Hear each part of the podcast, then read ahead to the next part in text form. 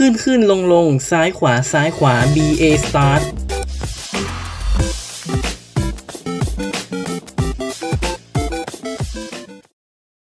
เปิดตำนาน Castlevania สงครามระหว่างคนและแวมไพร์ที่กินเวลานับพันปี ค่ำคืนนี้สตาร์ลอดตั้งใจนำเสนอแฟนชส์เกมที่ชอบที่สุด ไม่มีเกมไหนจะชอบได้มากกว่านี้อีกแล้ว เกมที่มีภาคต่อออกมามากกว่า 20 ภาค วางจำหน่ายแทบทุกเครื่องเล่นเกมที่มีในท้องตลาด โดดเด่นเรื่องงานภาพที่ทั้งสยองขวัญ ทั้งแนวโกธิกแสนหลอน งานสกอร์ที่ไพเราะติดหู และความยากของเกมที่หลายคนปาจอยทิ้งด้วยความหัวร้อน Castlevania ปราสาทปีศาจของ Dracula แวมไพร์ผู้กระหายใคร่ครองราตรี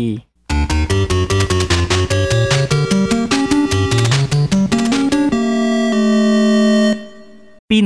1986 หลังจากความสำเร็จของเครื่องเล่นเกม Famicom และเกม Super Mario Bros. ของบริษัท Nintendo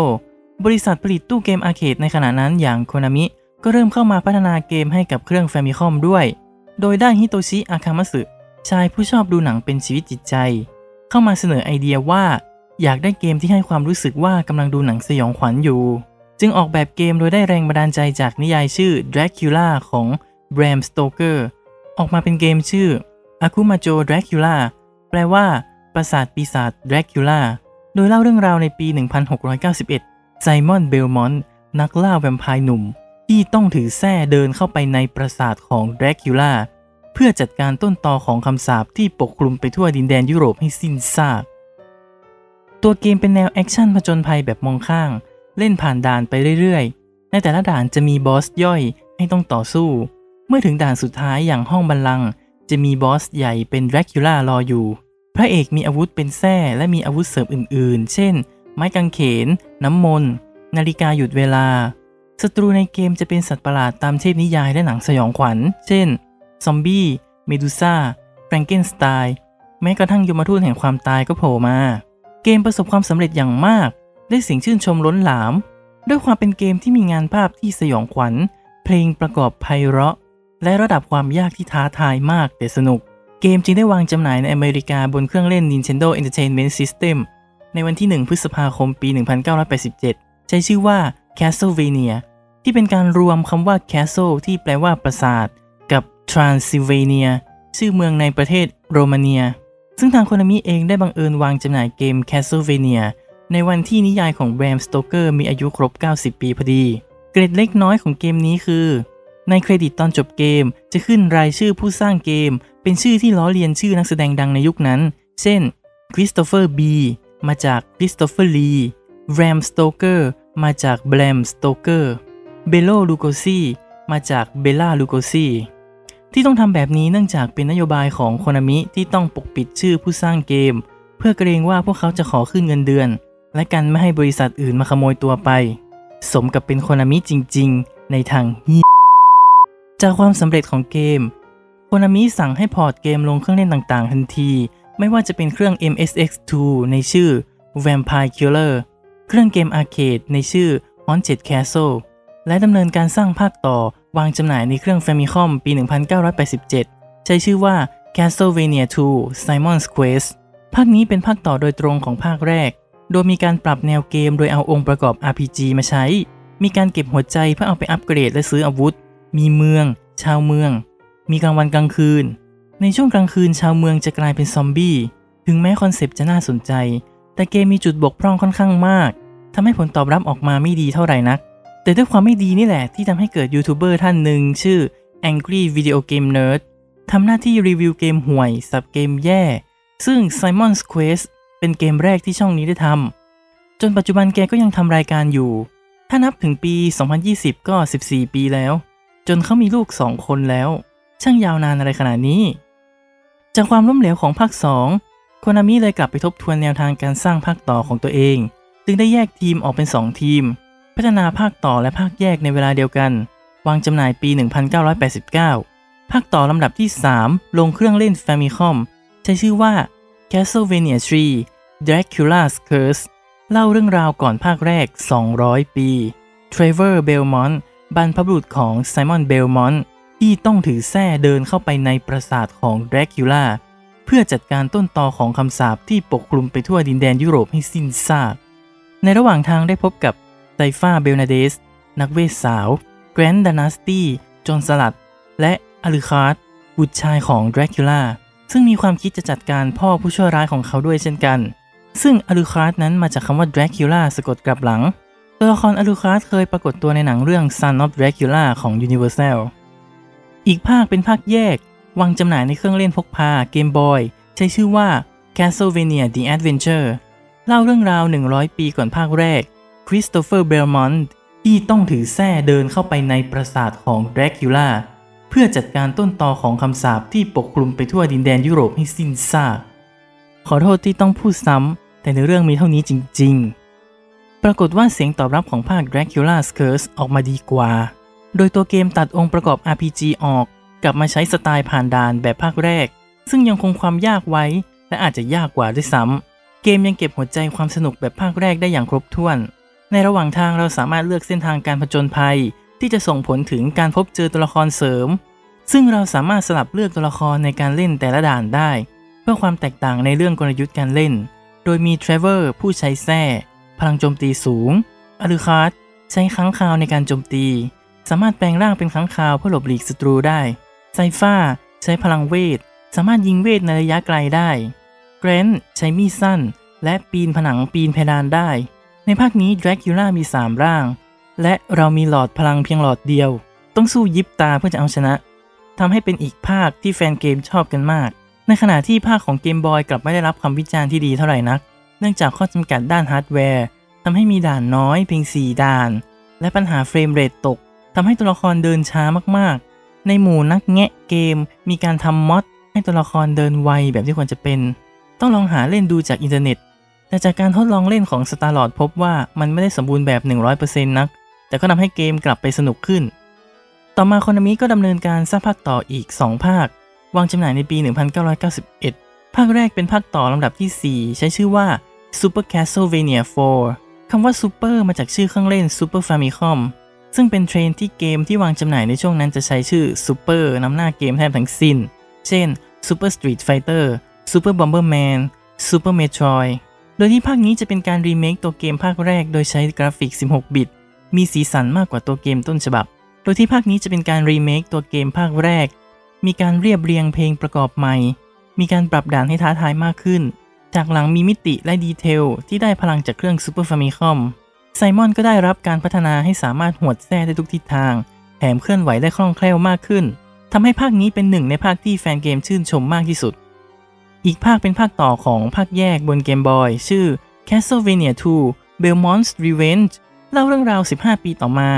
ลูกชายของคริสโตเฟอร์เบลมอนต์ที่ชื่อโซเลถูกแดรกคิวล่าจับตัวไป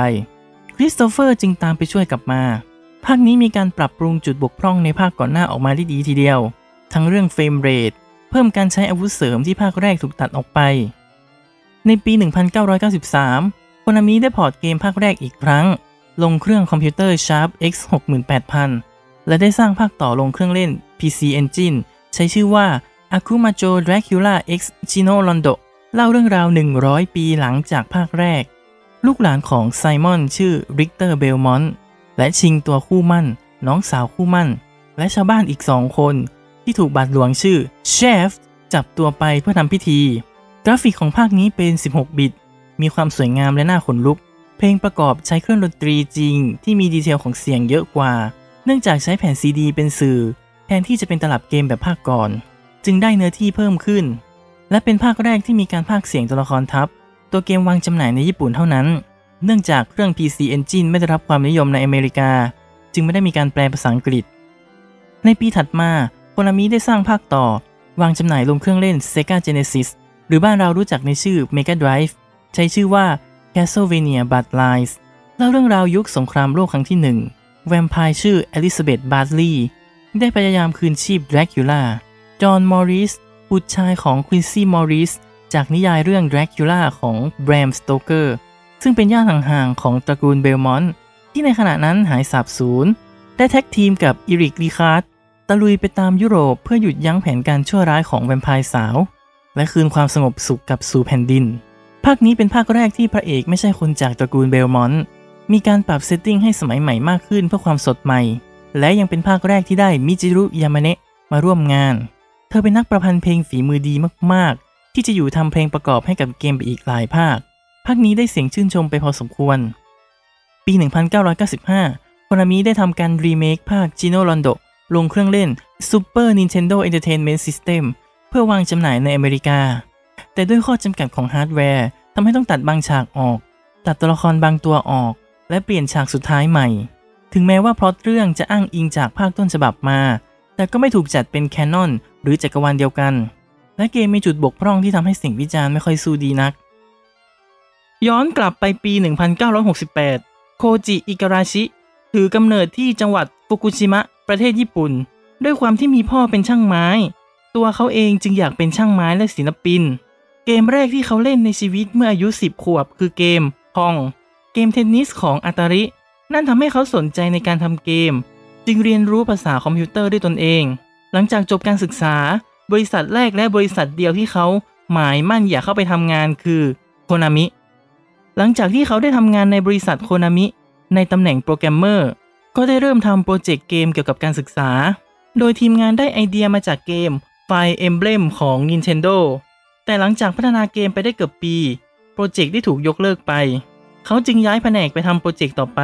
นั่นคือการทำเกม TwinBee เวอร์ชัน PC Engine ก่อนที่จะได้มาช่วยเขียนเนื้อเรื่องเกมโ o กิเมกิ Memorial เกมจีบสาวที่ประสบความสำเร็จเป็นอย่างมาก วางจำหน่ายปี 1994 ทำยอดขายไปได้ถึง 1.1 ล้านชุด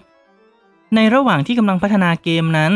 เขาก็ได้พบกับหญิงสาวรายหนึ่งที่กำลังพัฒนาเกม Castlevania Rondo of Blood จึงได้เข้าไปขอความช่วยเหลือในการเขียนในเรื่องเกม ซึ่งเขาก็ต้องเล่นเกมเพื่อทดสอบเกมให้เธอเป็นการแลกเปลี่ยนด้วย ต่อมาเธอคนนี้ก็ได้เป็นภรรยาของอิการาชิ หลังจากที่เกมประสบความสำเร็จ ก็กลายเป็นว่าเขาหมดความสนใจที่จะทำภาคต่อของเกมจีบสาวเสียแล้ว เขาขอย้ายทีมมาพัฒนาเกม Castlevania เต็มตัว ซึ่งก็ได้รับการอนุมัติ อิการาชิและทีมงานจึงเข้ามาพัฒนาภาคต่อไปในทันที หลังจากที่ Castlevania Bloodlines ที่วางจำหน่ายบน Sega Genesis ในปีเดียวกันประสบความสำเร็จ ทีมงานจึงตั้งใจว่าจะพัฒนาให้กับเครื่องเล่นเกมรุ่นใหม่ของ Sega นั่นคือ 32X โดยเขาเลือกสร้างภาคต่อของภาค Rondo of Blood จึงได้เริ่มต้นออกแบบเกมในทันที ในระหว่างที่พัฒนาเกมก็ได้มี concept art หลุดไปในนิตยสารของญี่ปุ่น ว่าเกมภาคใหม่จะได้ชื่อว่า Castlevania The Bloodletting และเปิดเผยตัวละครหลักคือริกเตอร์เบลมอนและมาเรียเรนาร์ดซึ่งริกเตอร์มีการเปลี่ยน costume เป็นสีน้ำเงินดำในขณะที่มาเรียเติบโตขึ้นและ costume ที่เปิดเผยเนื้อหนังมากขึ้น นอกจากนี้ยังมีอีกตัวละครหนึ่งเปิดเผยออกมาควบคู่กัน ไม่มีชื่อ รู้เพียงเป็นคู่แข่งของริกเตอร์ เป็นชายผมทอง สวมชุดในโทนสีแดงดำ ที่ตรงกันข้ามกับริกเตอร์โดยสิ้นเชิง มีการเปิดเผยต่อว่า ตัวเกมจะเป็นภาคแรกที่มีตัวเอกสองคนอยู่ในหน้าจอเดียวกัน และจะร่วมกันต่อสู้ นอกเหนือจากนี้แล้วก็ไม่มีข้อมูลเกี่ยวกับเกมอีกเลย น่าเสียดายที่ยอดขายของ 32X ล้มเหลวมากๆ เนื่องจากการตลาดของ Sega เอง นอกจากนี้ Sega ยังเตรียมเปิดตัวเครื่องเล่นเกมรุ่นใหม่ไว้แล้ว การพัฒนาเกมภาคนี้ต่อไปคงจะได้ไม่คุ้มเสียแน่ๆ โคนามิจึงให้ทีมงานหยุดการพัฒนาเกมและยุบทีม โลกจึงหมดโอกาสที่จะได้เห็นริกเตอร์และมาเรียผจญภัยต่อ แต่อิการาชิก็ไม่ยอมแพ้ รวบรวมทีมงานที่ยังเหลืออยู่ กลับมาพัฒนาเกมภาคใหม่ โดยยังคงเก็บริกเตอร์และมาเรียไว้ ส่วนตัวละครที่เป็นคู่แข่งกลับไม่ได้ไปต่อ เนื่องจากอิการาชิเล็งเห็นตัวละครหนึ่งที่น่าจะพัฒนาต่อได้มากกว่า นั่นคืออาริคาร์ดโลกจึงได้เล่นเกม Castlevania ที่ดีที่สุดในเวลาต่อมา ในที่สุด เกมภาคใหม่ก็ได้วางจำหน่ายในปี 1997 ใช้ชื่อว่า Castlevania Symphony of the Night เล่าเรื่องราว 5 ปีหลังจากเหตุการณ์ภาค Chi no Rondo บาทหลวงชื่อเชฟที่พยายามฟื้นคืนชีพแดรกคิวล่าอีกครั้งอาริคาร์ดที่เคยร่วมต่อสู้กับเทรเวอร์เมื่อ 300 ปีก่อนจึงตื่นขึ้นมาจากการจำศีล เพื่อหยุดยั้งบิดาของตัวเองอีกครั้ง เกมภาคนี้มีการนำองค์ประกอบ RPG ที่เคยใช้ในภาค 2 แต่ล้มเหลวกลับมาใช้ ซึ่งมีการปรับปรุงใหม่ มีการเก็บค่าประสบการณ์และเลเวล เก็บเครื่องแต่งกายและอาวุธที่หลากหลาย และเปลี่ยนรูปแบบจากการผ่านด่านมาเป็นการผ่านโซน ซึ่งสามารถข้ามไปข้ามมาได้อย่างอิสระ เหมือนเกม Metroid โดยงานภาพได้ฝีมือของอายามิ โคจิมะ ศิลปินผู้มี art style ที่งดงาม ได้เพลงประกอบของมิจิรุ ยามาเนะออกมาเป็นเกมภาคที่ประสบความสำเร็จมากที่สุด ตั้งแต่โคนามิเคยทำมา ตัวเกมได้เสียงชื่นชมล้นหลาม มีการ port เกมลงเครื่องเล่นต่างๆ เช่น Sega Saturn PSP PS4 และสมาร์ทโฟน เราลองมาวิเคราะห์กันว่า เหตุใดเกมภาคนี้ถึงประสบความสำเร็จ 1. ระบบการเล่น ความยากในภาคนี้ถือว่าน้อยลงเมื่อเทียบกับภาคก่อน แต่ไปเพิ่มการท้าทายจากการใช้อาวุธหลากหลายชนิดในการโจมตี เวทมนต์และ item ต่างๆ ก็มีผลต่อกลยุทธ์ในการเล่น 2. art style สวยงามด้วยสไตล์โกธิย้อนยุค ไม่ว่าจะเป็นตัวละครสัตว์อสูรและการออกแบบปราสาท ช่างสวยสดงดงามยิ่ง 3. เพลงประกอบที่เอาดนตรีคลาสสิกและดนตรีร็อก มาประสานกันได้อย่างลงตัว 4. เกมมีเซอร์ไพรส์ที่ผู้เล่นหลายคนอาจยังไม่รู้ คือตัวเอกไม่ได้ตะลุยแค่ปราสาทเดียว แต่ยังมีปราสาทลับอีกหลังให้ตะลุยได้ทั้งหมด โดยที่ปราสาทหลังที่ 2 จะเป็นปราสาทหลังแรกแบบกลับหัว แต่ความโหดของศัตรูและระดับความยากเพิ่มขึ้นเป็น 2 เท่า เพิ่มความสนุกและท้าทายให้แก่ผู้เล่นเข้าไปอีก ส่วนระบบเกมที่ตัวเอกมี 2 คนบนหน้าจอเดียวกัน ได้ถูกนำไปใช้ในภาค Portrait of Rune ในอีก 12 ปีต่อมา จริง ๆ แล้วอิการาชิได้ไปให้สัมภาษณ์ในนิตยสารเล่มหนึ่ง ในขณะที่เกม Castlevania Symphony of the Night กำลังวางจำหน่าย โดยเปิดเผยว่ามีการพัฒนาเกมภาคต่อให้กับเครื่อง 32X จริง แต่ไม่น่าจะใช้ชื่อ The Bloodletting เพราะเกมที่เขากำลังพัฒนาอยู่ ถูกยกเลิกไปก่อนที่จะได้ชื่อเกมอย่างเป็นทางการ ซึ่งเมื่อดูจากภาพกราฟิกที่ปรากฏโลโก้ของภาค The Bloodletting พบว่าจะเป็นเกมที่วางจำหน่ายบน PlayStation และ Sega Saturn โดยจะมีการใช้กราฟิก 3 มิติในเกม สตาร์ลอดจึงสรุปได้ว่า Castlevania The Bloodletting กับภาคต่อของ Rondo of Blood เป็นเกมคนละภาคกัน แต่ก็น่าสนใจไม่น้อย ถ้าเกมทั้งสองภาคนี้จะสำเร็จเสร็จสมบูรณ์และได้วางจำหน่ายจริง ๆ หลังจาก Castlevania Symphony of the Night ได้วางจำหน่าย Konami จึงให้อีกทีมสร้างเกมภาคแยกลงเครื่องเกมบอยอีกครั้ง ภาคนี้ใช้ชื่อว่า Castlevania Legend เล่าเรื่องราวของซอนยาเบลมอนต์นักล่าแวมไพร์สาว ที่ต้องถือแส้เดินเข้าไปในปราสาทของแดรคิล่าเพื่อจัดการต้นตอของคำสาปที่ปกคลุมไปทั่วดินแดนยุโรปให้สิ้นซากไม่ซ้ำนะ ไม่ซ้ำสมมุติว่าไม่เคยได้ยินมาก่อนแล้วกัน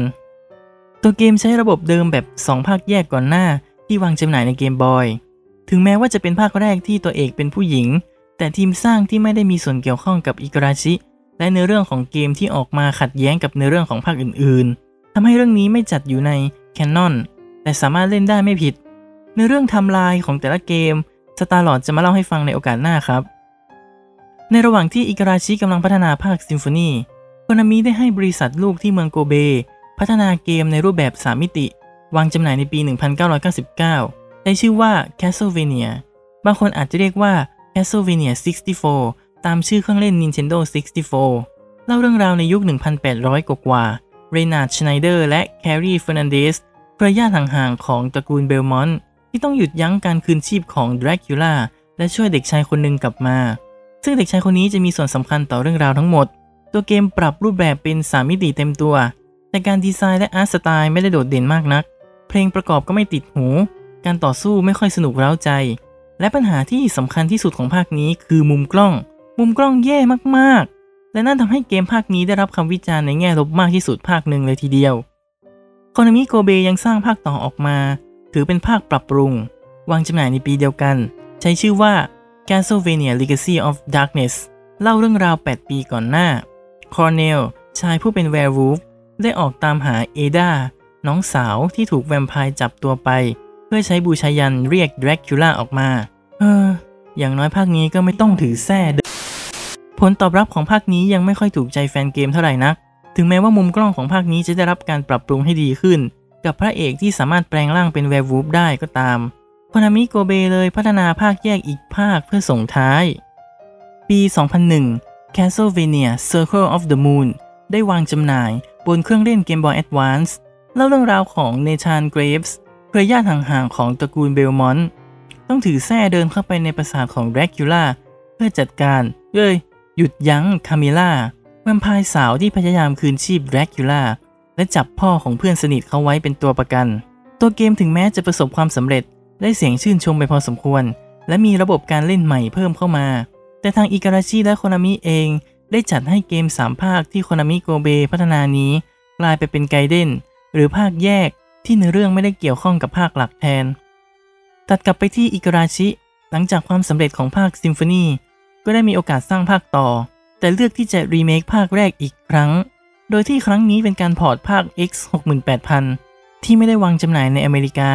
มาลง PlayStation ใช้ชื่อว่า Castlevania Chronicles แถมยังมีการปรับปรุงตัวเกมเป็นโหมด Arrange โดยใช้ภาพวาดของอายามิโคจิมะและเลือกระดับความยากง่ายได้ สกอร์ประกอบก็มีการเรียบเรียงใหม่ ซึ่งสตาร์ลอดชอบสกอร์ของภาคนี้มากๆ ไม่เชื่อก็ลองฟังดูได้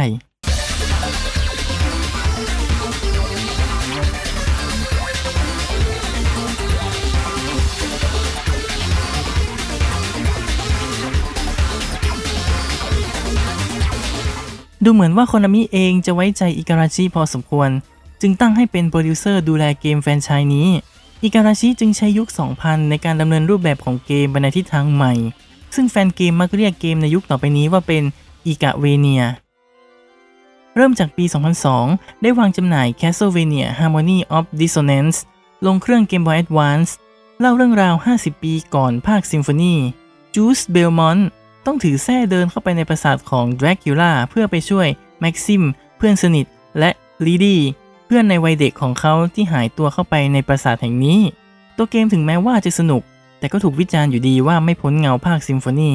เพราะระบบการเล่นและ art style ก็ดำเนินมาจากภาคซิมโฟนีทั้งสิ้น อิการาชิจึงคิดใหม่ทำใหม่ ในปีต่อมา Castlevania Aria of Sorrow ได้วางจำหน่ายลง Game Boy Advance อีกครั้ง คราวนี้เล่าเรื่องราวในปี 2035 เกิดสุริยคราสที่ญี่ปุ่นทำให้โซมะครูสนักเรียนแลกเปลี่ยน กับมินะฮาคุบะ เพื่อนในวัยเด็กของโซมะ ที่มายืนชมสุริยคราสถูกดูดเข้าไปในปราสาทของดรากูล่าทำให้ค้นพบว่าในปี 1999 ได้เกิดสุริยคราสนักสู้เบลมอนปริศนาคนหนึ่งได้ต่อสู้กับดรากูล่าและผนึกปราสาทไว้ในสุริยคราสเพื่อไม่ให้พลังชั่วร้ายนี้ออกมาสู่โลกภายนอกอีก โซมาจึงหาทางออกจากปราสาท แต่กลับค้นพบความจริงอันน่าสยดสยองภาคนี้มีระบบเก็บโซของศัตรูเพื่อเอามาใช้เป็นอาวุธได้อีกด้วย ด้วยความสนุกและมีการคิดใหม่ทำใหม่ แก้ไขจุดบกพร่องจากภาคก่อนๆ การวางเนื้อเรื่องให้ซับซ้อนมากขึ้น ไม่ได้ต้องถือแส้ไปปราบแดรกูล่าอีกแล้วทำให้เป็นหนึ่งในภาคที่ได้รับเสียงชื่นชมมากที่สุด เป็นภาคแรกที่นำสตาร์ลอดเข้ามาสู่แฟรนไชส์นี้อีกด้วย ถึงแม้ว่าในส่วนของเกมสามมิติที่เคยล้มเหลวไปอิกราชินำคอนเซปต์กลับมาปรับปรุงใหม่ ได้เป็น Castlevania Lament of Innocence วางจำหน่ายลง PS2 ในปีเดียวกัน เล่าเรื่องราวย้อนกลับไป 1,000 ปีก่อนหน้า จุดเริ่มต้นสงครามของตระกูลเบลมอนต์กับแวมไพร์ลีออนเบลมอนต์ต้องบุกเข้าไปในปราสาทของแวมไพร์ที่ชื่อวอลเตอร์ เพื่อชิงตัวซาร่า คู่หมั้นของลีออนที่ถูกวอลเตอร์ลักพาตัวไปกลับมา ตัวเกมเป็น action platform รูปแบบ3มิติเต็มตัว มุมกล้องที่เคยเป็นจุดอ่อนของภาคก่อน ได้รับการปรับปรุงให้เหมาะสมขึ้น ตัวเกมได้เสียงวิจารณ์ค่อนข้างมาก ถือว่าล้างอาถรรพ์3มิติได้สำเร็จ ในปี 2005 Castlevania Dawn of Sorrow ได้วางจำหน่ายลงเครื่อง Nintendo DS เป็นภาคต่อโดยตรงของภาค Area of Sorrow เล่าเรื่องราวหนึ่งปีต่อมาดิเลีย เจ้าลัทธิหนึ่ง พยายามรวบรวมพลังมืด เพื่อปลุกชีพเจ้าแห่งราตรีอย่างดรากูล่าและได้รอบทำร้ายโซมะ โซมะจึงต้องกลับไปที่ปราสาทดรากูล่าที่ถูกสร้างจำลองขึ้นมาใหม่นี้อีกครั้ง เพื่อหยุดยั้งแผนการชั่วร้ายของซีเลีย ตัวเกมมีการเพิ่มระบบทัชสกรีนเข้ามาในการผนึกร่างบอสในเกม ซึ่งได้กิมมิคแต่ส่วนตัวไม่ค่อยชอบเท่าไหร่ เพราะลากค่อนข้างยาก และถ้าลากพลาดจะต้องสู้กับบอสใหม่อีกครั้ง ภาคนี้ยังมีการเปลี่ยนอาร์ตสไตล์ไม่ใช่ของอายามิโคจิมะแล้ว ไปเป็นแนวอนิเมะแทน ซึ่งยังคงเป็นที่ถกเถียงในหมู่แฟนเกมอยู่ว่าชอบหรือไม่ชอบ แต่โดยรวมก็ยังประสบความสำเร็จ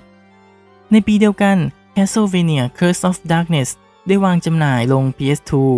เป็นเกมสามมิติอีกภาคที่ต่อยอดความสำเร็จมาจาก Lament of Innocence เล่าเรื่องราว 3 ปีต่อมาจากภาค 3 หลังจากเทรเวอร์และพรรคพวกกำราบเจ้าแห่งราตรีได้สำเร็จ แต่คำสาปยังคงกระจายไปทั่วดินแดนยุโรปเฮกเตอร์ ผู้รังสรรค์ปีศาจที่เคยทำงานร่วมกับแดรกูล่าได้ทรยศเจ้านาย แล้วหนีออกมาใช้ชีวิตแบบมนุษย์ปกติ แต่ต้องทนทุกข์อีกครั้งเมื่อโรซารีผู้รักของเขา ถูกจับไปเผาไฟ เพราะเชื่อว่าเป็นแม่มด เฮกเตอร์ได้ทราบว่าเป็นฝีมือของไอแซคคู่หูผู้รังสรรค์ปีศาจที่ตอนนี้กลายมาเป็นศัตรูกับเขา จึงต้องออกตามล่าทั้งอำเภอเพื่อเธอคนเดียว ไอแซคตัวเกมได้รับเสียงชื่นชมเรื่องระบบการเล่นใหม่ ที่ผู้เล่นสามารถเลี้ยงปีศาจขนาดจิ๋วหรือ Innocent Devils เพื่อช่วยในการต่อสู้ แต่ก็ถูกวิจารณ์เรื่องแผนที่ของเกมที่ซับซ้อนวกไปวนมา ตรงนี้ที่ทำให้ความสนุกมันลดลงไปพอสมควรในความรู้สึก ปี 2006 ถือโอกาสครบรอบ 20 ปี Castlevania อิกราชิได้รังสรรค์ภาคใหม่ชื่อ Castlevania Portrait of Ruin วางจำหน่ายลง Nintendo DS ดำเนินเรื่องเป็นภาคต่อโดยตรงของภาค Bloodlines เล่าเรื่องราวในยุคสงครามโลกครั้งที่ 2โจนาธานมอริสบุตรชายของจอห์นมอริสได้พาชาร์ลอตต์ออลิน เข้าไปยังปราสาทของแวมไพร์ที่ชื่อบราวเนอร์เพื่อจัดการต้นตอของคำสาปที่ปกคลุมไปทั่วดินแดนยุโรปให้สิ้นซากว่าจะไม่แล้วเชียว ว่าจะไม่แล้วเชียว เป็นภาคแรกที่มีตัวละครหลัก 2 ตัว ซึ่งสามารถเลือกเปลี่ยนผู้เล่นได้อย่างอิสระ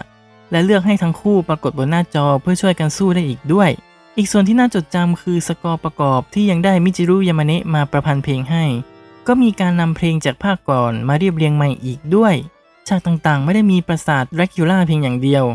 ยังมีโลเคชันอื่นๆ อีกด้วย เช่นพีระมิดอียิปต์ค่ายละครสัตว์ เมืองอังกฤษยุควิกตอเรีย เป็นต้น ตัวเกมได้รับเสียงชื่นชมไม่แพ้กัน ปีต่อมาอิการาชิได้ตัดสินใจรีเมคเกมอีกครั้ง โดยภาคนี้ได้เอาภาคชิโนรอนโดที่ไม่ได้วางจำหน่ายในสหรัฐ มารีเมคโดยใช้กราฟิกแบบ 3 มิติ แต่ระบบการเล่นยังเป็น 2 มิติมองข้าง เรียกเกมแนวนี้ว่า 2.5 มิติก็ได้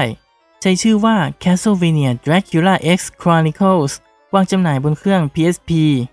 นอกจากกราฟิกยังมีการเรียบเรียงสกอร์ใหม่ ปรับปรุงบางฉาก แถมทำการแปลเกมภาคชิโนรอนโดเป็นภาษาอังกฤษครั้งแรกในรอบ 16 ปี ในชื่อ Rondo of Blood ให้สามารถปลดล็อกเล่นได้ภายในเกม ยังไม่พอนะครับ ยังแถมภาคซิมโฟนีมาให้เล่นอีกด้วย เรียกได้ว่าซื้อ 1 ได้ถึง 3 เกมเลยทีเดียว เป็นภาคที่สตาร์ลอดพกใส่ PSP ไว้ แบบไม่เคยลบออกเลย จนวาระสุดท้ายของมัน ในส่วนของภาคซิมโฟนีแทบไม่มีการเปลี่ยนแปลงตัวเกมอะไรเลย นอกจากมีการพากย์เสียงและแปลบทสนทนาเกมใหม่ เนื่องจากบทพูดภาคต้นฉบับแปลออกมาไม่ดีเท่าไหร่นัก จนกลายเป็นที่ขบขันของแฟนเกม เช่น ประโยค Die, monster! You don't belong in this world. What is a man? A miserable little pile of secrets. But enough talk. Have at you. Darkling, I smell your blood. You're a vampire? Could it be? That strength, that beauty. You're the son of Lord Dracula. Wait a moment. You seem human, and yet, what do you here?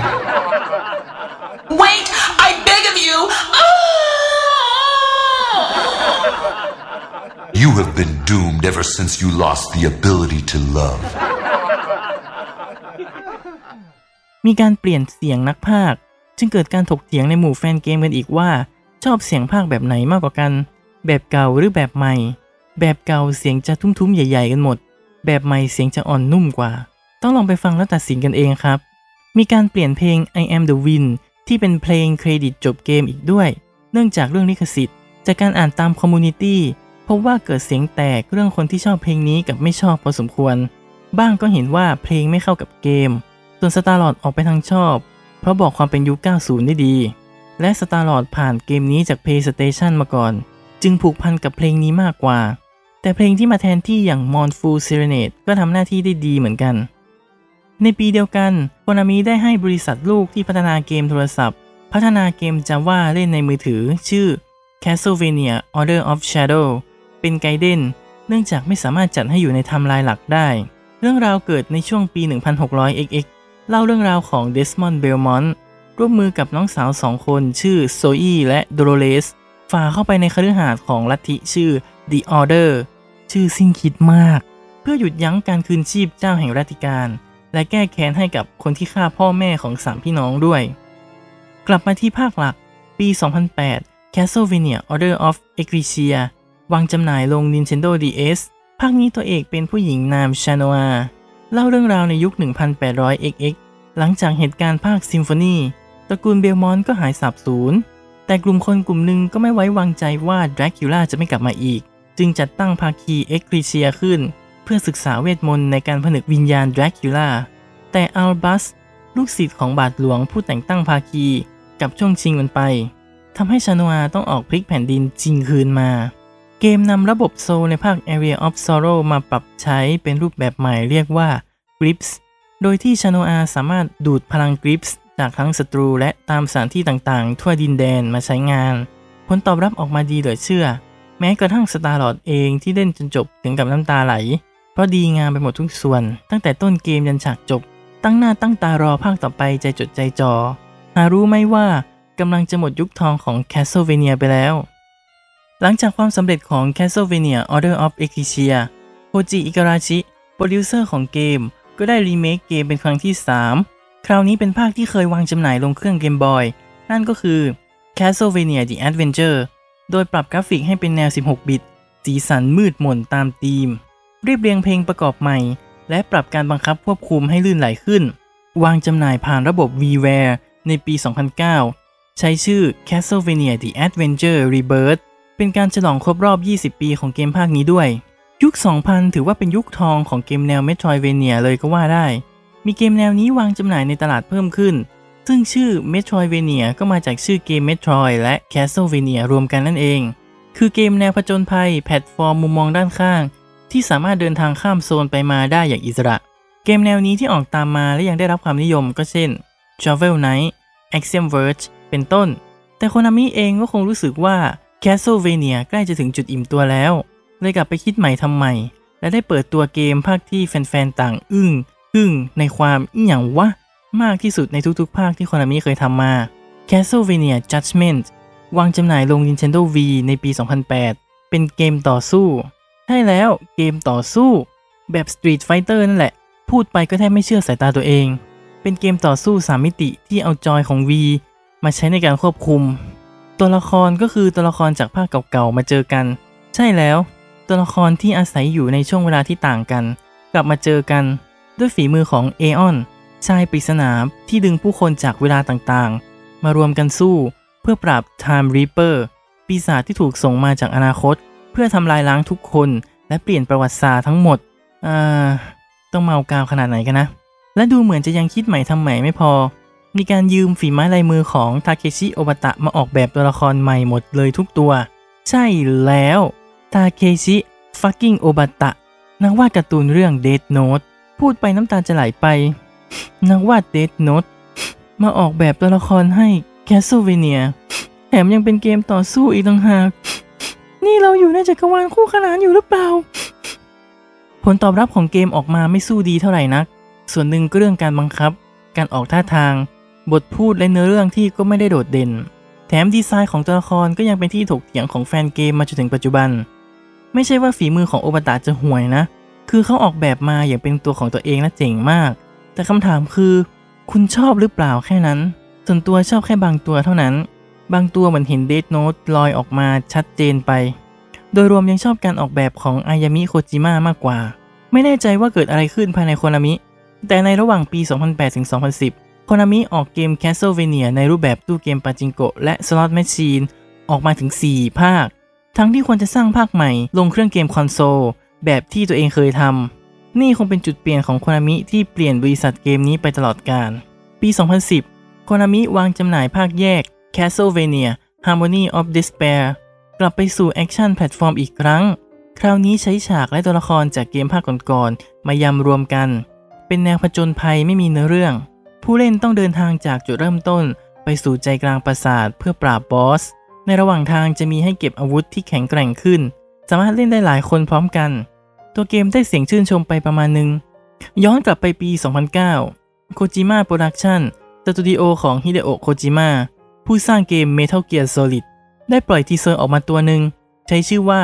Lords of Shadow ตอนแรกทุกคนก็ไม่ได้ใส่ใจอะไรนัก เพราะคิดว่าเป็นเกมใหม่ที่ไม่ได้เกี่ยวข้องกับแฟรนไชส์ไหนๆ จนกระทั่งงาน E3 ปี 2009 จึงมีการเปิดเผยชื่อ Castlevania ออกมา แฟนเกมต่างพากันฮือฮา ใช่จริง ๆ เหรอ โคจิมะคนนั้นจริง ๆ เหรอ เรื่องราวก็คือโคนามิได้ให้ Mercury Steam บริษัทเกมจากสเปน มาพัฒนาเกมแฟรนไชส์ใหม่ ซึ่งเดวิดคอกซ์จาก Mercury Steam ตอนที่เสนอไป ทางโคนามิก็คิดว่าจะให้เป็นแฟรนไชส์เกมใหม่ ซึ่งพอโคจิมะเสนอไอเดียเพิ่มเติม โคนามิก็ถูกใจ เลยให้เป็นภาคใหม่ของ Castlevania ซะเลย ซึ่ง Castlevania Lords of Shadow วางจำหน่ายในปี 2010 บนเครื่องเล่น PS3 Xbox PC ตัวเกมภาคนี้เป็นแบบรีบูตคือสร้างเส้นเรื่องใหม่ที่ไม่อิงจากภาคก่อนหน้าเลย เล่าเรื่องราวของแกเบรียลเบลมอนต์ในยุคคริสต์ศตวรรษที่ 11 ที่ต้องออกเดินทางค้นหาหน้ากากแห่งพระเจ้า เพื่อใช้ชุบชีวิตเมียที่ตายไป เล่าคร่าวๆเท่านี้ก็พอ เพราะในเรื่องค่อนข้างซับซ้อนพอสมควร ตัวเกมได้แรงบันดาลใจจาก God of War และ Devil May Cry มาอย่างเห็นได้ชัด เป็นแนว action ผจญภัยสามมิติ แต่ด้วยความสดใหม่ของเนื้อเรื่องที่ฉีกไปจากแนวทางเดิม งานภาพที่โดดเด่นมากๆ แถมยังได้ดาราดังอย่างแพทริกสจวตมาพากเสียงให้อีกทำให้เกมประสบความสำเร็จอย่างมาก เป็นภาคที่ยอดขายดีที่สุดในแฟรนไชส์จนถึงปัจจุบันแซงหน้าภาคซิมโฟนีไปอีก ถึงแม้จะค่อนข้างเสียงแตกในหมู่แฟนเกมพอสมควร ในแง่ของเนื้อเรื่องและตัวละคร กับฉากจบที่ชวนอึ้ง แต่ก็เป็นการเปิดให้โลกของ Castlevania มันสามารถไปต่อไปได้อีกอย่างมหาศาล Mercury Steam จึงรีบพัฒนาภาคต่อในทันที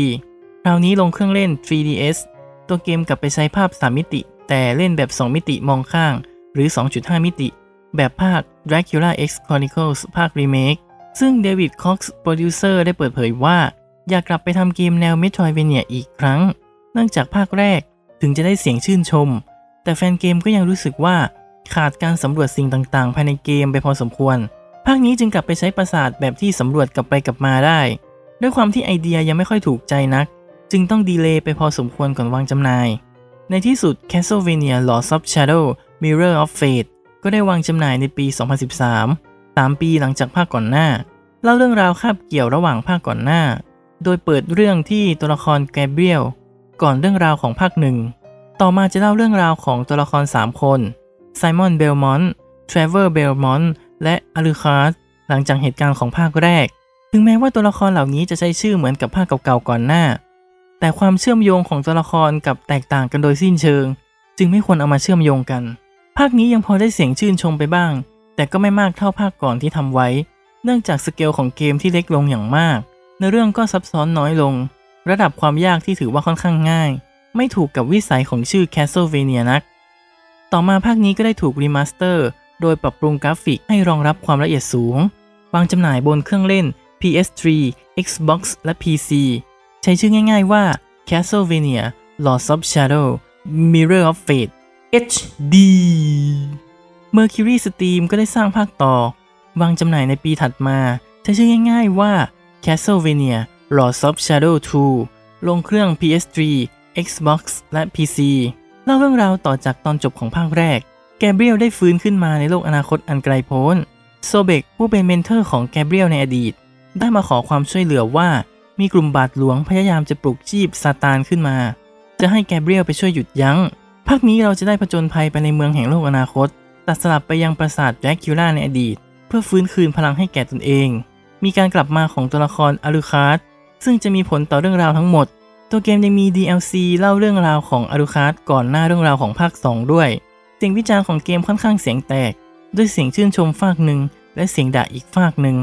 แต่ยอดขายก็ยังคงออกมาดี ถึงแม้ว่าไม่ดีเท่าภาคแรกก็ตาม ต่อมาไม่นานนัก มีพนักงานคนหนึ่งของ Mercury Steam ได้ร่อนจดหมายไปยังเว็บไซต์เกมต่างๆ แฉความเน่าเฟะภายในบริษัทอย่างยาวเหยียด ไม่รู้ว่าจริงเท็จแค่ไหน สตาร์ลอดขอสรุปเนื้อหาคร่าวๆในจดหมายเป็นประเด็นต่างๆ ได้ดังนี้ เขาได้ประสบพบเจอกับประสบการณ์นรก ขณะที่กำลังพัฒนา Lord of Shadow 2 โดยเฉพาะอย่างยิ่งความเครียดที่เกิดจากฮิเดโอะโคจิมะที่แทบจะไม่ได้มีส่วนร่วมในการสร้างเกมเลย โดยเฉพาะภาคแรก เขามาที่สตูดิโอประทับตาแล้วก็เซ็นนู่นนี่นั่นแล้วก็ไป แค่นั้นแหละ เขายิ่งไม่ได้มีส่วนร่วมอะไรเลยกับภาคต่อๆมาด้วยซ้คนในทีมก็ยิ่งเห็นว่ายิ่งทำเกมไปเรื่อยๆ เกมก็จะยิ่งเละ เมื่อเทียบกับภาคแรก คนที่ควรต้อง blame คือ เอนริกอวาเรสผู้กำกับเกม และหัวหน้าของสตูดิโอที่ทั้งโหดร้าย อีโก้สูง แถมยังไม่ไว้ใจคนในทีมของตัวเองด้วยซ้ำ ยิ่งภาคแรกประสบความสำเร็จ เขาก็ยิ่งอีโก้สูงมากขึ้นไปอีก ไม่มีการทักทายพนักงานตอนเดินสวนกัน นอกจากนี้โครงสร้างภายในสตูดิโอเข้าขั้นโบราณและล้าสมัย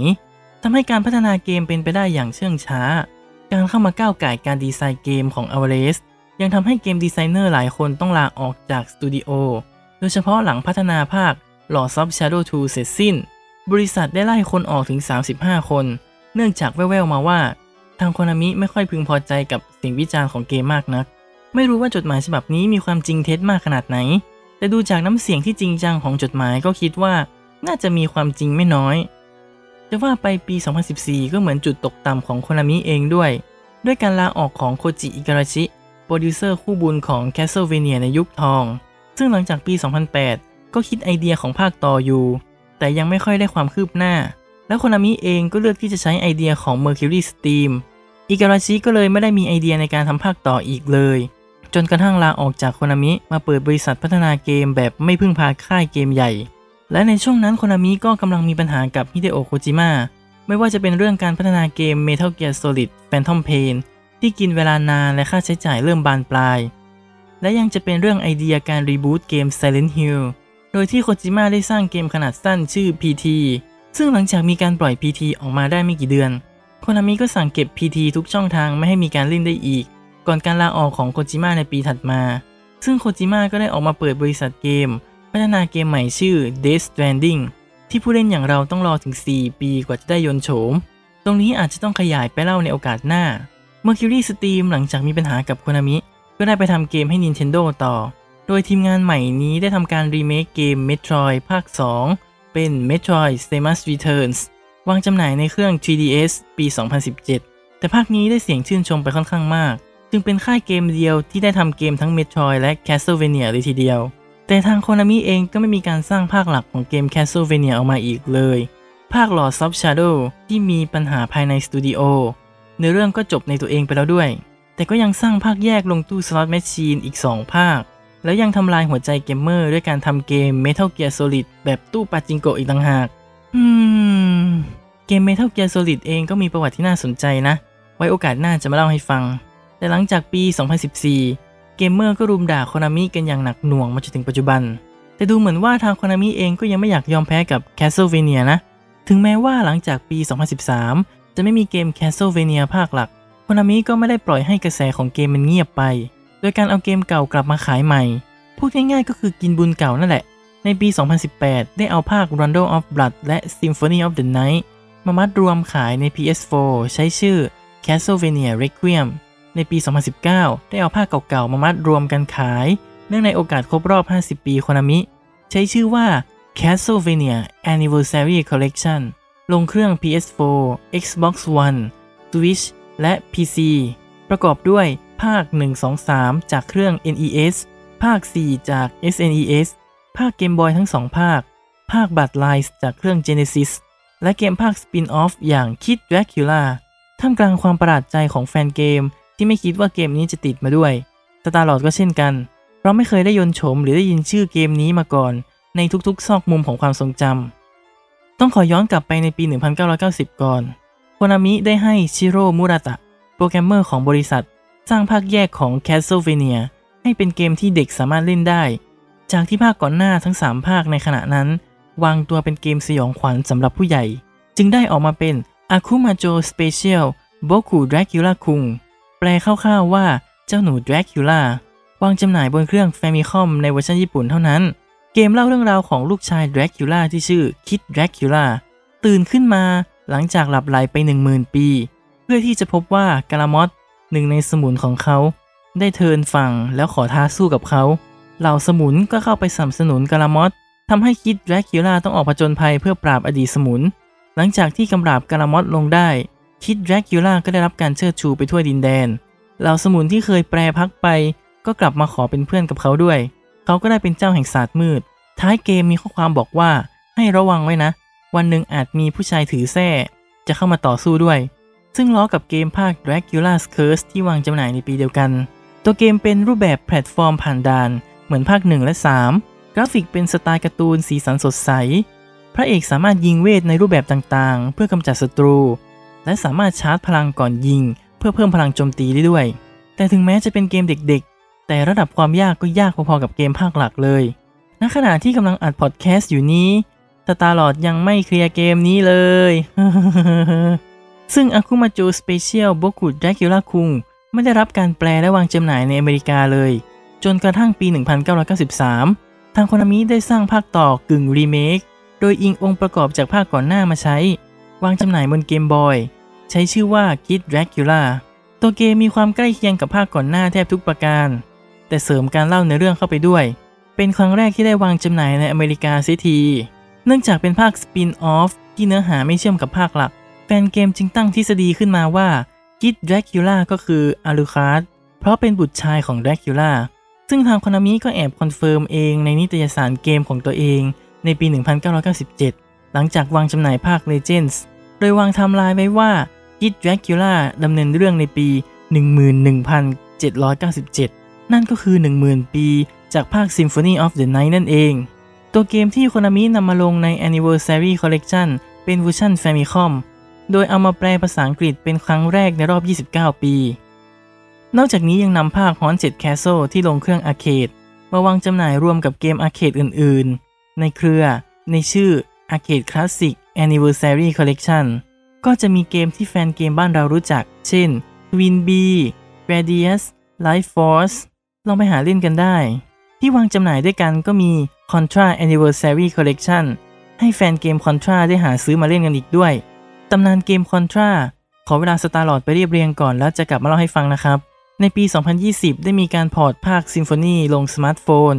ซึ่งเคยมีการพอร์ตลง iOS ในปี 2010 มาแล้ว แต่ยกเลิกการขายไป ภาคนี้ใช้เสียงภาคแบบภาค PSP แต่มีการปรับการบังคับใหม่ให้เหมาะสมกับหน้าจอทัชสกรีนมากขึ้น ตัดกลับมาทางด้านอิกราชิก็ไม่น้อยหน้า รวมทีมกับมิจิรุยามาเนะนักประพันธ์เพลงที่เคยทำงานร่วมกัน สร้างเกมใหม่ชื่อ Bloodstain Ritual of the Night เกม Metroidvania ที่คงหัวใจของ Castlevania ในสมัยที่ตัวเองเคยสร้าง อนาคตของแฟรนไชส์นี้จะเป็นอย่างไร ไม่มีใครคาดเดาได้ ตัดมาทางโคนามิก็ได้ขายสิทธิ์การสร้างซีรีส์ให้แก่ Netflix โดยได้วอร์เรน เอลลิส และแซม ดีสนักวาดการ์ตูนชาวอังกฤษ มารังสรรค์ โดยได้ออกมาเป็นการ์ตูนซีรีส์ฉายใน Netflix ซีซั่นแรกปี 2017 ซีซั่น 2 ปี 2018 และซีซั่น 3 ปี 2020 ณ ปัจจุบันที่กำลังอัดพอดแคสต์อยู่นี้ ทาง Netflix ได้อนุมัติซีซั่น 4 ต่อแล้ว แต่ยังไม่มีกำหนดฉาย ซีรีส์ของ Netflix นำองค์ประกอบต่างๆ จากภาค Dracula's Curse และ Curse of Darkness มาใช้ ตัวเอกเป็น Trevor Belmont ต้องร่วมมือกับไซฟาเบลนาเดสและอาลูคาร์ด เพื่อหยุดยั้ง Dracula ขาดตัวละคร Grant Danasty เนื่องจากทางผู้สร้างเห็นว่าโจรสลัดดูจะหลุดธีมไปหน่อย แต่ผลตอบรับของซีรีส์ออกมาดีทุกซีซั่นด้วยความสนุกกราฟิกโหดเลือดสาดการสร้างคาแรคเตอร์ที่แข็งแกร่ง และต่อยอดเรื่องราวจากต้นฉบับไปในทิศทางใหม่ที่น่าทึ่ง เป็นซีรีส์ที่สตาร์ลอร์ดแนะนำให้ดูเลยแต่ Netflix ไทยชอบตาบอด ไม่แนะนำเรื่องนี้เลย เอาแต่ไปให้ความสนใจซีรีส์เกาหลี แย่มาก ปี 2018 โคนามิได้เปิดตัว Castlevania ภาคใหม่ ชื่อ Grimoire of Soul ลงภาคสมาร์ทโฟน แค่ได้ยินคำว่าสมาร์ทโฟนก็ห่อเหี่ยวแล้วสำหรับแฟนเกม โดยเราจะได้เล่นเป็นอาลูคาร์ดและตัวละครจากภาคอื่นๆ อีก ได้แก่ไซมอนเบลมอนต์ชาร์ลอตต์ออลิน มาเรียเรนาดและชาโนอาในเรื่องเกิดหลังจากภาค Dawn of Sorrow ได้มีปีศาจปรากฏขึ้นอีกครั้งอาลูคาร์ดจึงได้พบกับองค์กรชื่อเอลกอส ในการควบคุมปีศาจและจอมมารไม่ให้ถูกคืนชีพขึ้นมาอีกครั้ง แต่มีคนในองค์กรขโมยคัมภีร์ไป จึงขอให้อลูคาร์ดช่วยจัดการ โดยองค์กรได้คิดวิธี summon นักสู้จากในอดีตแต่ละยุคมาช่วยต่อสู้ด้วย ตัวเกมเปิดให้ดาวน์โหลดเดือนกันยายนปี 2019 แต่จำกัดแค่เฉพาะในประเทศแคนาดา แต่ในระบบ Android มันสามารถลงแอปแบบ APK ได้สตาร์ลอร์ดก็เลยลองไปโหลดมาเล่นดู มันก็สนุกดีประมาณนึง แต่การควบคุมบนทัชสกรีนไม่ค่อยน่าพึงพอใจ ตัวเกมยังพึ่งพาระบบกาชาในการสุ่มอาวุธและเครื่องแต่งกายให้อีก ทางโคนามิก็ไม่ยอมปล่อยให้เล่นได้ทั่วโลกสักที แถมในเรื่องในเกมก็ยังไม่จบบริบูรณ์ ผู้เล่นก็เล่นๆกันไปก่อน โดยไม่รู้ว่าใน 10 เดือนต่อมาโคนามิประกาศปิดเกมถาวรในอีก 2 เดือนข้างหน้า ซึ่งก็คือกันยายนปี 2020 สร้างความโมโหให้กับแฟนเกมบางส่วน เพราะต่างก็มองว่าตัวเกมมีศักยภาพพอที่จะเติบโตได้ แต่ด้วยความบ้าของ Konami เองที่ทำแบบนี้ เกมนี้จึงจบไปแบบค้างคาใจอย่างมาก พร้อมกันกับประกาศปิดตัวเกม ก็มีสตูดิโอเกมจากจีน โพสต์วิดีโอ gameplay โปรเจกต์ใหม่ ที่สร้างความสับสนให้แฟนเกมอีกแล้ว ใช้ชื่อว่า Codename C โดยมี Alucard ปรากฏตัวในเกม คล้ายแนว Castlevania แต่ผสมกับ RPG อย่างหนัก พร้อมด้วยตัวละครที่เหมือน Victor Belmont และดนตรีประกอบก็เอามาจากภาค Symphony แบบไม่มีเรียบเรียงใหม่เลย ต่อมาเว็บไซต์ของเฉิงฉีเกมสตูดิโอผู้พัฒนาได้เปิดเผยว่าจับมือร่วมกับ Konami สร้างเกมที่นำหัวใจของ Castlevania มาใช้ ในชื่อ 月夜狂想曲แปลคร่าวๆว่า Moon Night Rhapsody เป็นเกมสมาร์ทโฟนที่เล่นได้ในประเทศจีนเท่านั้น โดยผู้เล่นรับบทเป็นอีเวสนักล่าปีศาจในช่วงคริสต์ศตวรรษที่ 19 โดยมีตัวละครสมทบชื่อลีอาฟิเดล และฟลอรี ดูจากคลิปเวอร์ชันทดสอบก็ดูน่าสนุกดีนะ แต่ก็อย่างว่าแหละต่างคนต่างพูดไม่ออกได้แต่มองตาเท่านั้น เราลองมาวิเคราะห์กันต่อดีกว่าว่า อนาคตของ Castlevania จะเป็นอย่างไร จากสถานการณ์ในปัจจุบันส่วนตัวมองว่าค่อนข้างยาก ที่ Konami จะกลับมาสร้างภาคหลัก และจะประสบความสำเร็จเหมือนภาคก่อนๆแม้กระทั่งอิการาชิเองก็ยังมองว่าค่อนข้างหาไอเดียยาก ส่วนหนึ่งก็เพราะภาคก่อนๆไม่ค่อยได้มีการเน้นเนื้อเรื่อง ในขณะที่เกมสมัยนี้จะขับเคลื่อนไปด้วยเนื้อเรื่องมากกว่า การทำเกมออกมาแค่นักล่าแวมไพร์ที่ต้องถือแส้เดินเข้าไปในปราสาทของ Dracula ก็อาจจะไม่ work แล้วในสมัยนี้ อีกทั้งยังมีการกำหนดเงื่อนไขในภาคก่อนๆ 2 อย่างว่า 1. Trevor Belmont เป็นคนแรกที่พิชิต Dracula และ 2. Dracula จะฟื้นคืนชีพทุกๆ 100 ปี ซึ่ง Trevor ได้พบกับ Dracula ในช่วงปี 1400 แถมในเรื่องของเกมภาคอื่นๆ ก็ครอบคลุมช่วงเวลา 1,500 1,600 1,700 1,800 1,900 และ 2,000 ไปแล้ว การจะสร้างภาคใหม่และไปแทรกในช่วงเวลาต่างๆ จะเป็นเรื่องยาก แต่ก็พอจะมีหนทางอยู่บ้าง คือมีอยู่หนึ่งเหตุการณ์ใหญ่ ๆ ที่ยังไม่มีการสร้างเป็นเกม คือเหตุการณ์ในปี 1999 ซึ่งเป็นเรื่องราวสำคัญมากๆ แต่ก็น่าจะยากในเรื่องการเล่าเรื่อง เนื่องจากถูกสปอยตอนจบในภาค Area of Sorrow ไปแล้ว การทำเกมภาคนี้จึงยากที่จะผูกในเรื่องให้ยังดูน่าสนใจ การรีบูตเกมอีกครั้งก็มีความเป็นไปได้นะ แต่ไม่อยากให้ใช้ชื่อตัวละครในภาคเก่าเท่าไหร่นัก หรือไม่ก็สร้างภาคต่อที่เรื่องราวเกิดหลังจาก Dawn of Sorrow ไปเลย หรือจะรีเมคเกมภาคเก่าๆให้เป็นกราฟิกในยุคปัจจุบันก็ไม่ถือ แต่ก็อาจจะมองด้วยหางตานิดนึง สรุปก็คือเกม Castlevania เป็นเกมที่สุดยอดมากๆ แต่ในตอนนี้ใกล้จะมาถึงทางตัน และอาจจะต้องจบการผจญภัยลง แต่สตาร์ลอดเชื่อว่า แม้แต่ในความมืดก็จะมีแสงสว่างซ่อนอยู่เสมอ เหมือนในยามราตรี แค่ยังเชื่อว่าจะมีแสงอาทิตย์สาดส่องลงมา ช่วยกระจัดความมืดมิดออกไป แบบในตอนจบของทุกภาค นั่นแหละคือความสุดยอดของ Castlevania ติดตามรายการได้ทุกวันศุกร์ทางแอปพลิเคชันพอดแคสต์ชั้นนำที่รองรับระบบ RSS Feed พูดคุยแลกเปลี่ยนไอเดียกันได้ที่ Twitter @starlord4k แต่กำลังใจไม่เอา จะเอาเงิน สำหรับวันนี้สวัสดีครับ